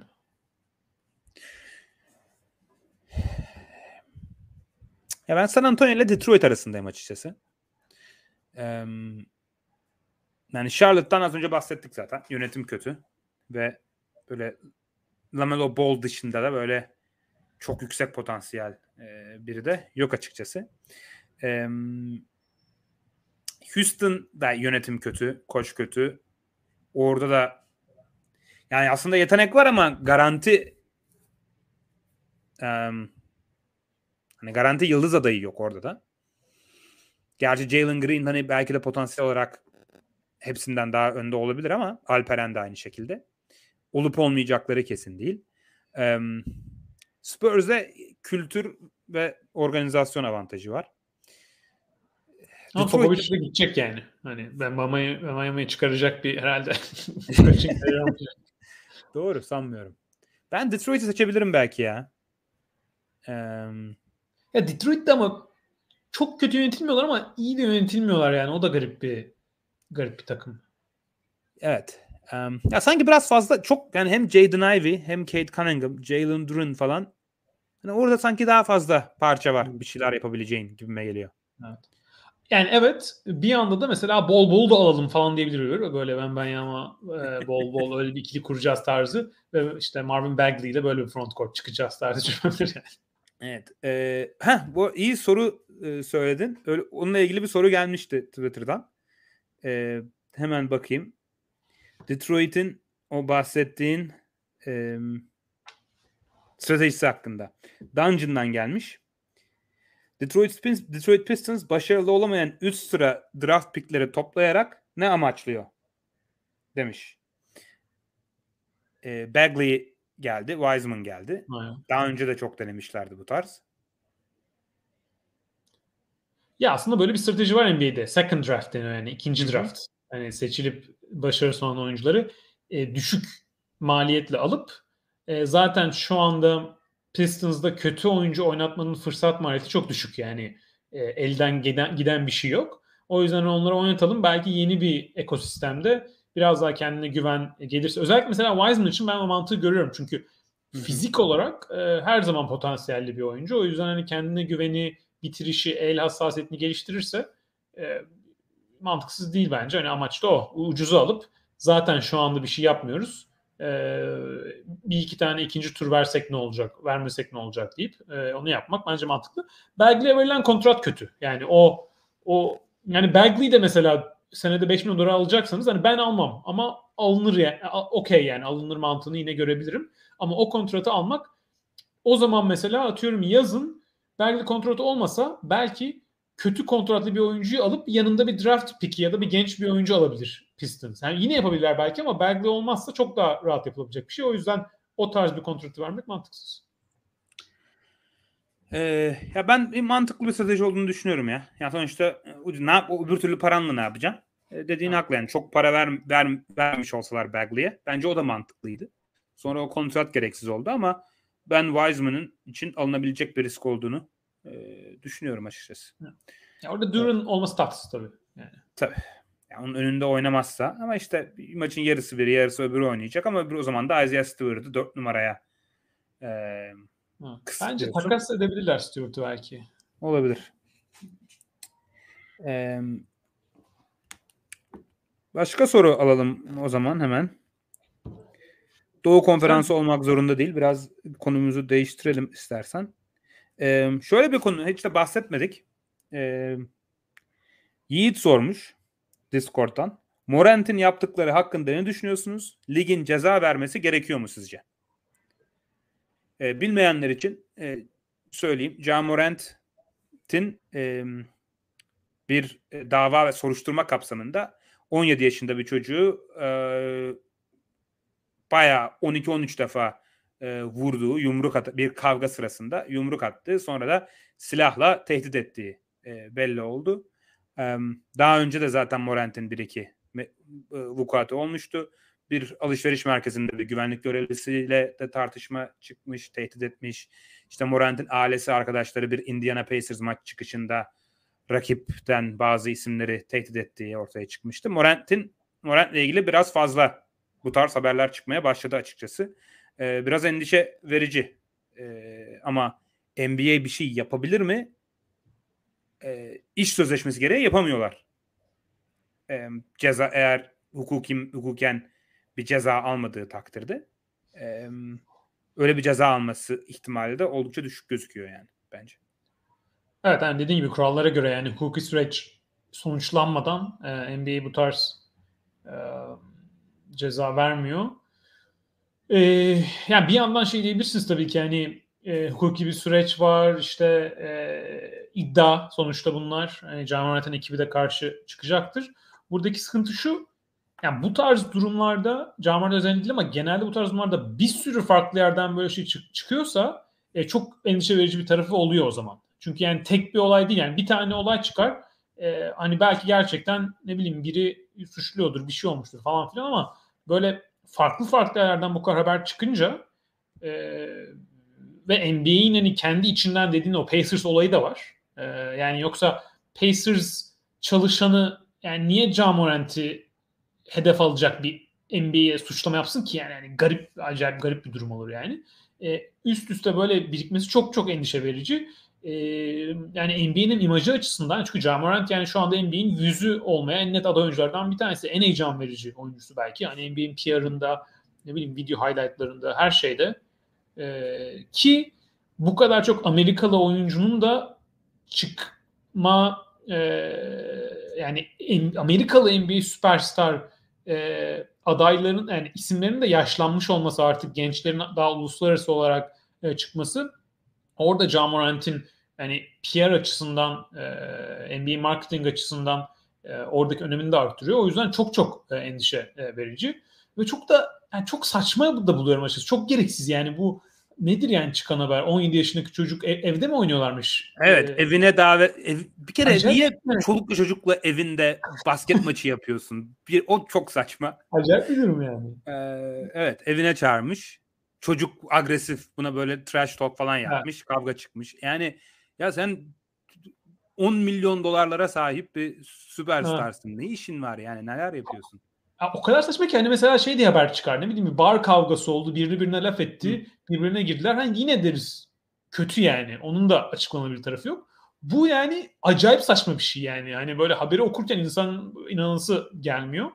Ki benim de bu haberler çıkmadan önce Can Morant böyle hani hep böyle bir şeyi vardı yani böyle bir kabadayılığı vardı ama açıkçası böyle sempatik de bulurdum o böyle maçtaki o havalarını. Anlatabildim mi? Yani böyle mesela bir kere böyle bir işte bir, bir hareket yapmıştı işte bir ne bileyim bir smaç Türkiye bir şey yapmıştı. E, küçük bir çocuk vardı ama rakibin formasını giyiyordu. Böyle high five demişti. Ona işte ben ona high five niye vereyim rakibin formasını giyiyor falan. İşte bence ben onu böyle sempatik bulmuştum yani. Hı hı. E, ama bu çıkanlar çok kötü gerçekten. E, hani NBA ceza versin oynamasın diye demiyorum. NBA'nin bir süreci var yani ona öyle yapacaklardır ama e, bu olaylar eminim hani ceza vermenin dışında Jamorant'ın ekibine e, NBA yönetiminden ya da takımından yani belki yönetim takımla konuşan bir şekilde e, hani bunları bırak diye zaten e, kulağına gitmiştir yani diyecektir diye e, tahmin ediyorum. E, umarım daha böyle haber çıkmaz yani. Evet. Yani e, kimse bence NBA'den öyle bir şey beklemesin yani. NBA'in bu tarz konularda hiçbir duruş sergilediği e, görmedik yani Miles Bridges olayını biliyoruz. Yani Miles Bridges bu yaz bir takımla imzalayacak büyük ihtimalle. Charlotte'a geri dönecek. Ee, özellikle John Morant statüsünde bir oyuncuya karşı öyle bir duruş hayatta ser, sergilemez. O yüzden öyle bir beklentisi olan varsa olmasın. Yani e, biraz saçma bir beklenti olur. Ha. Ya mahkemeden ceza alırsa onun üzerine verebilirler. Evet. Büyük ihtimalle anlaşılır çocukla. Yani olacak şey. Bu tarz olayların hiçbir zaman e, yüz üstüne çıkmıyor gerçeklerin ne oldu. Çünkü hem Memphis'in hem NBA'in müthiş bir çıkarı var bu konunun e, gerçekliğe kavuşmaması için. Yani gerçekliğe kavuşmaması için derken kamuya e, mal olmaması için. O yüzden ne yapıp edip artık o çocuğa kaç para verirlerse susturmak için. Yani susturmak için de demiyorum yani bir e, e medyaya çıkmasın diye e, ceza almasın diye bir, tür, bir şekilde mahkeme dışında anlaşılacak. Amerika'da ünlülerin davaları genelde böyle e, oluyor. E, öyle olacaktır. Ha, bu demek değil ki Jamorant masum. E, burada Jamorant'ın bir avantajı Memphis gibi ufak bir pazarda olması. E, bu durum New York'ta, Los Angeles'ta falan oynuyorken yaşansaydı çok daha büyük bir ulusal e, uluslararası e, haber olurdu büyük ihtimalle. Memphis'in de Memphis'te ciddi bir iş düşüyor yani yönetime yönetime koça e, bu işi çözmeleri açısından ama kötü bir durum gerçekten. E, başka e, bir he, Discord sorusu vardı benim almak istediğim. Tabii abi. E, Ahmet Sarı Sarı Alioğlu'ndan. E, doğru planlamayla kepe takılmadan salary cap'e kurtulma pardon doğru planlamayla kepe salary cap'e takılmaktan kurtulmak çok zor görünmüyor. Lüks vergisi ödemek istemeyen bir sahibi e, olan takımın e, realistik şampiyonluk şansı nedir? Yani lüks vergisi ödemeden takımlar şampiyon olabilir mi e, diye düşünebiliriz soruyu. Ama ilginç bir soru gibi geldi. E, yani şöyle düşündüm. Bir sene özelinde e, ya da bir iki sene özelinde e, Luka Doncic tarzı çaylak kontratında çok yüksek seviye ve performans veren bir oyuncunuz varsa ve oraya çabuk iyi eklemeler yapabilirseniz e, ya da belki ne bileyim takımınız zaten iyi oyuncular vardı bir sezon sakatlık yaşadı e, yaşadınız. Sonra çok iyi bir çaylak çektiniz. Hani ne bileyim 90'ların sonundaki Spurs gibi. O tarz bir durumda bence bir sene olabilir hatta bir iki senelik bir şampiyonluk iddiası olabilir. Ama bir iki sezondan sonra oyuncular zaten o kadar iyi bir takımda oynuyorsa, iyi performans veriyorsa yeni kontratlarına geçtikleri zaman onları tutmak için lüks vergisi ödemeniz gerekiyor. O yüzden lüks vergisi yani şöyle söyleyeyim. Eğer bir takımın takım sahibi sahibi ben hiçbir şartla lüks vergisi ödemeyeceğim diyorsa o zaman e, şampiyonluk ihtimali ciddi azalıyor ve başarının başarıya ulaşma formülü bir iki seneden fazla sürmesi çok zor. Çünkü lüks vergisini kat kat ödeyen bir sürü takım var. Yani zaten Warriors, Clippers, işte Nets takasdan önce biliniyordu ama bir Milwaukee Bucks bile ki çok küçük bir pazar aslında Milwaukee. Tabii ki ellerinde Yanis var o yüzden mantıklı ama bayağı lüks vergisi ödediler bu sezon. O yüzden lüks vergisi ödemeden böyle bir iki seneden fazla iddialı olmak pek e, mümkün değil bence. Evet. Mesela Milwaukee Bucks şampiyon olduğunda ödemiyordu.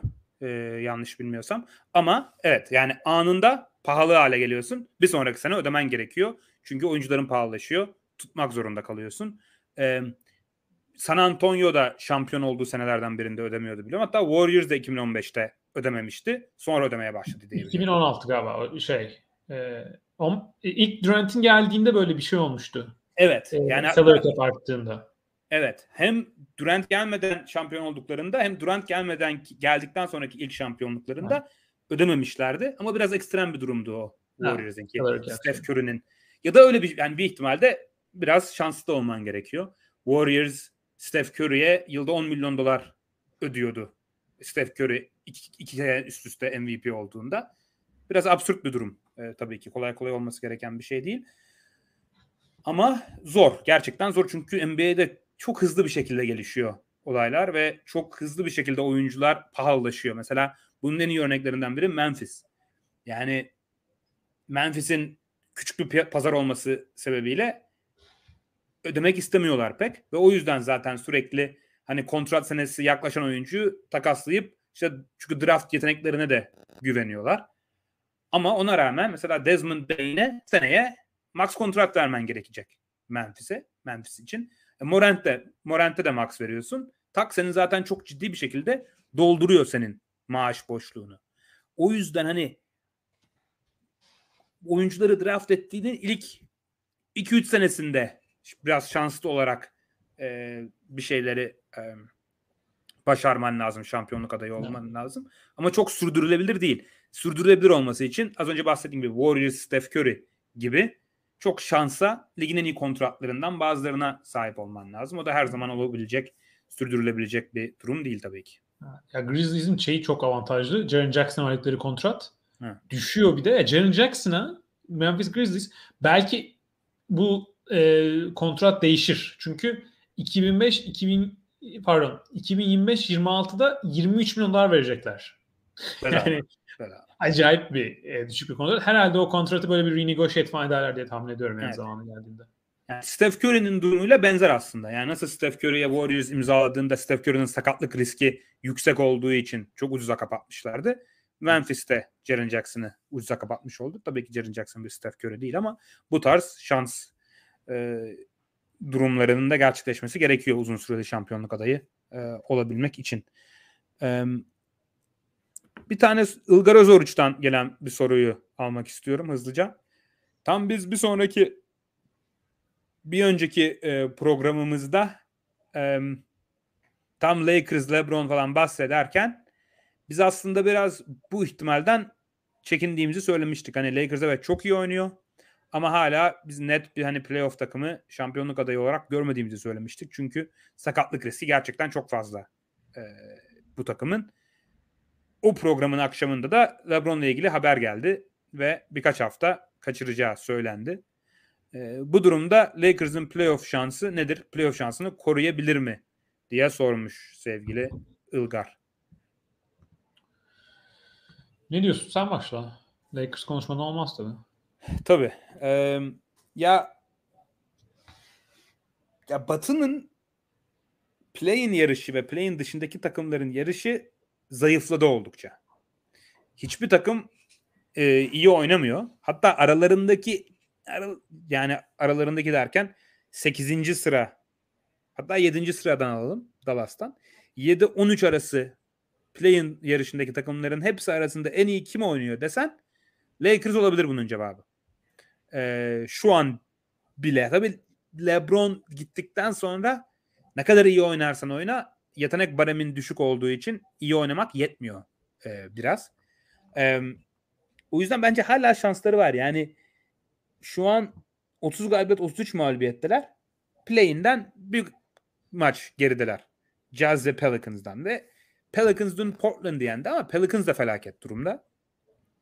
Ee, Utah zaten 52 parçalarını çıkarttı ve oldukça derinlik sıkıntısı yaşayan, yetenek sıkıntısı yaşayan bir takım şu an. Çok da fazla play'ine de girmek istemiyorlar açıkçası. Yani girseler olur ama hani böyle çok zorlamayacaklardır bir Lakers gibi. Ee, Dallas şu an ligin bence en kötü basketbol oynayan takımlarından biri. Ama tabii orada Luka Kyrie var. O yüzden yine Lakers'dan daha iyi daha iyi galibiyet yüzdesinin olma, olmasını bekleriz. Bir de iki galibiyet avantajı var ona karşı. Minnesota bütün sezon boyunca %50 galibiyet civarında takılıyor. Ee, o yüzden ben yine play'ine kapak atabileceğini düşünüyorum e, Lakers'ın. Dün çok ekstra bir galibiyet aldılar. Hem Anthony Davis ve D'Angelo Russell da yoktu LeBron üzerine. Bir de doğrudan rakipleri Oklahoma City'ye yendiler. Thunder artık yarıştan koptu diyebiliriz. Ee, Shea Alexander'ın da sakatlığını düşünürsek. Ama Anthony Davis'in dünkü maçı kaçırması bir sinyal olabilir. Yani back to back'leri yine de oynayamıyor, oynayamıyor olabilir. Hani bundan sonra kaç back to back'i vardır Lakers'ın? Belki 2-3 taneden fazla yoktur. Ee, ama onların onları kaçırdığı zaman da kazanma ihtimallerinin düşük olursak, düşük olduğunu varsayarsak 9-10'dan yukarıya çıkmaları benim için çok sürpriz olur Lakers'ın. Ama play'ine yine kapak atarlar gibi çünkü çok fazla şeyle oynayacaklar. Yani play'ine girme isteği ve öyle bir aciliyetle oynayacaklar. Mesela bir Utah'ın öyle bir şeyi yok. Yani Utah olmasa da olur tarzında olduğu için e, Lakers böyle oyuncularını fazla zorlayarak, fazla dakika oynatarak Utah'ı altına alabilir sanki gibime geliyor. Evet ya yani e, Conley takasından sonra Utah'ın e, yani Sexton sakat. Guardlardan hücum katkısı müthiş sınırlı alıyorlar. Şut e, takımın hani guard rotasyonundaki şut e, tehdidi çok çok e, düşük bir seviyeye geldi. E, çok da evet play'in kovalamayabilirler. Hani sezonun geri kalanında. Hani Lakers ben tahmin etsem herhalde ben de 10. olur diye tahmin ederim şu anda. E, fikstür açısından e, onların da kolay bir e, fikstürü var sezon sonuna kadar. Pelicans'ın da e, kolay bir e, fikstürü var. E, bir sürü bu takımlar daha birbirleriyle de oynayacak. Mesela Lakers'ın Jazz'la iki tane maçı var. Pelicans'da bir tane maçı var. Yani onlar e, çok kritik olacak. E, yani bana play'ine girerler. Yani play'ine girme ihtimali Lakers'ın %60 diyeyim mesela.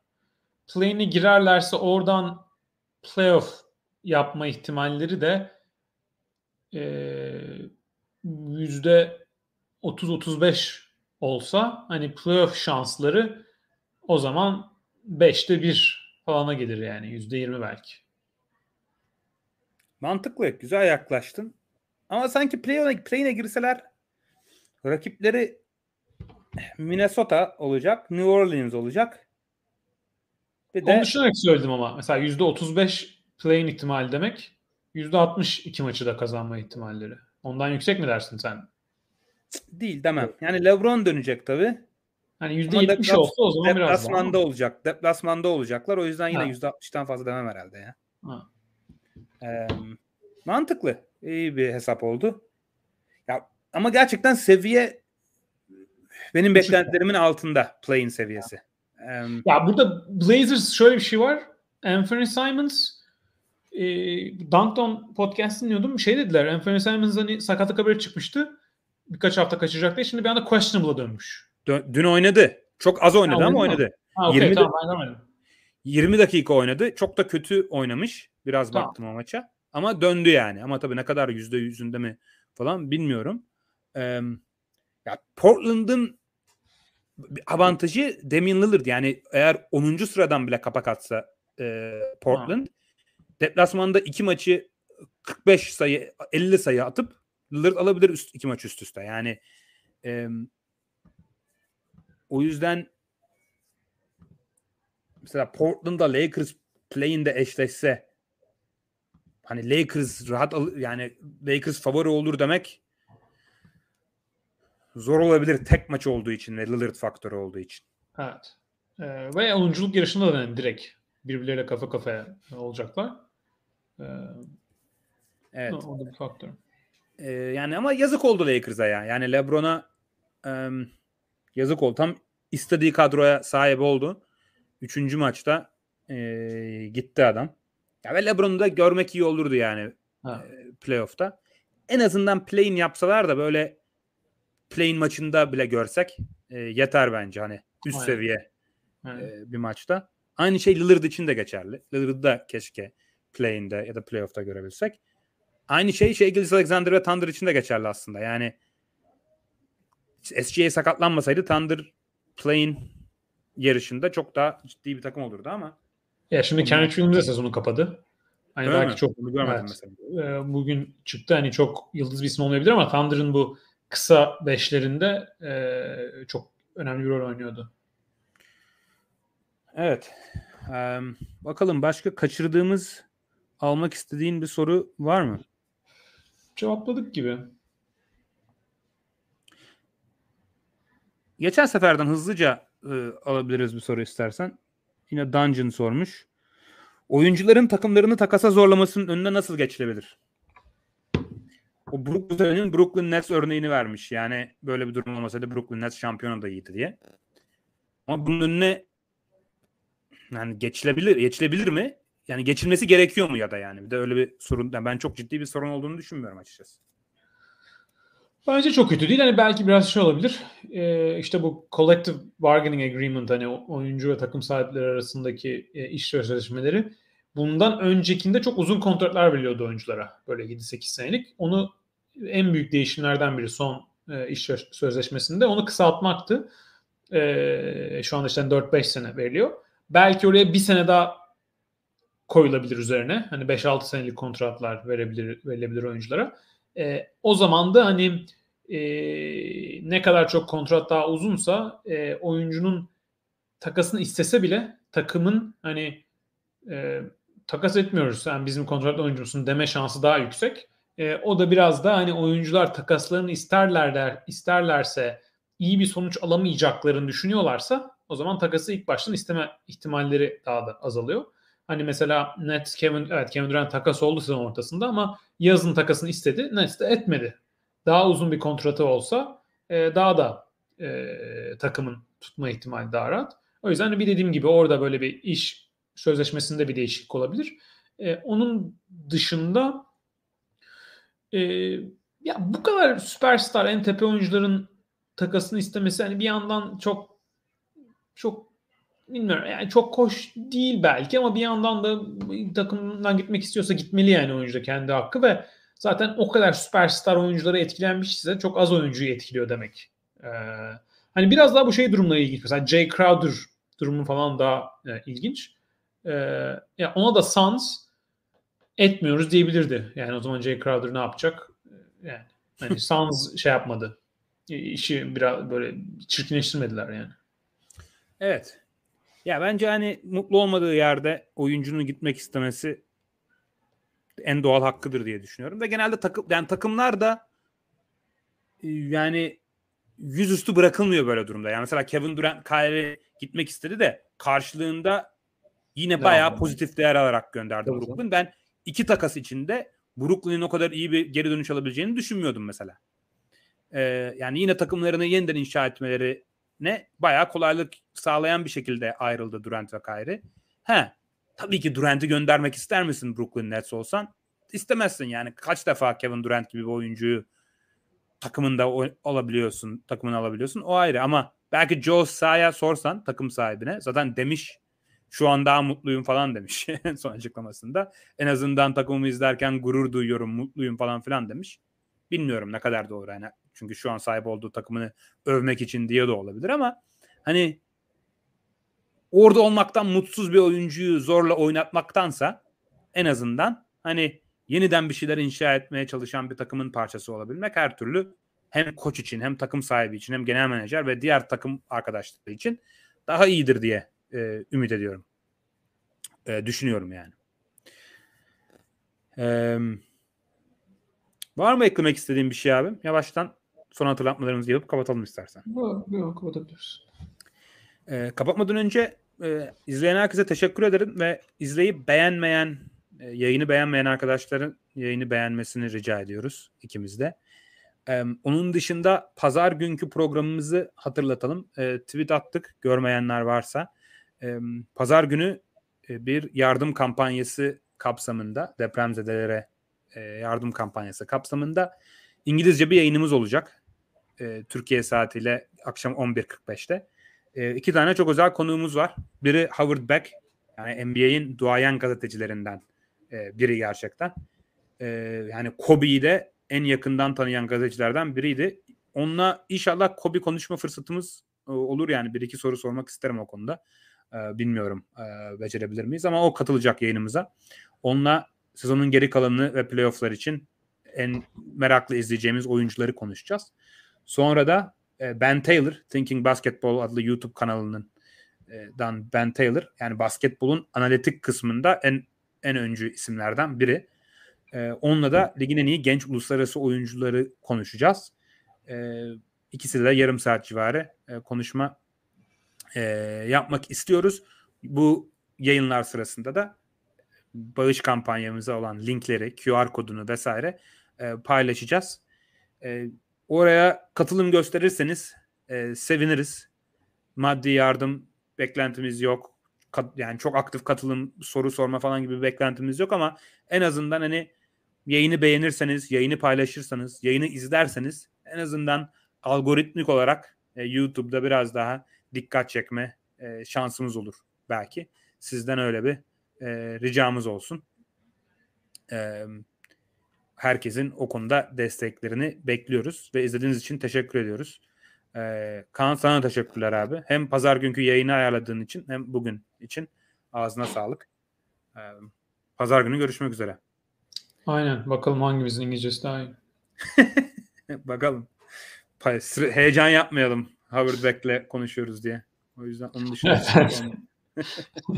Tercüman alırız Aynen. Ee, herkese izlediğiniz için teşekkürler. Herkese e, iyi geceler diliyorum.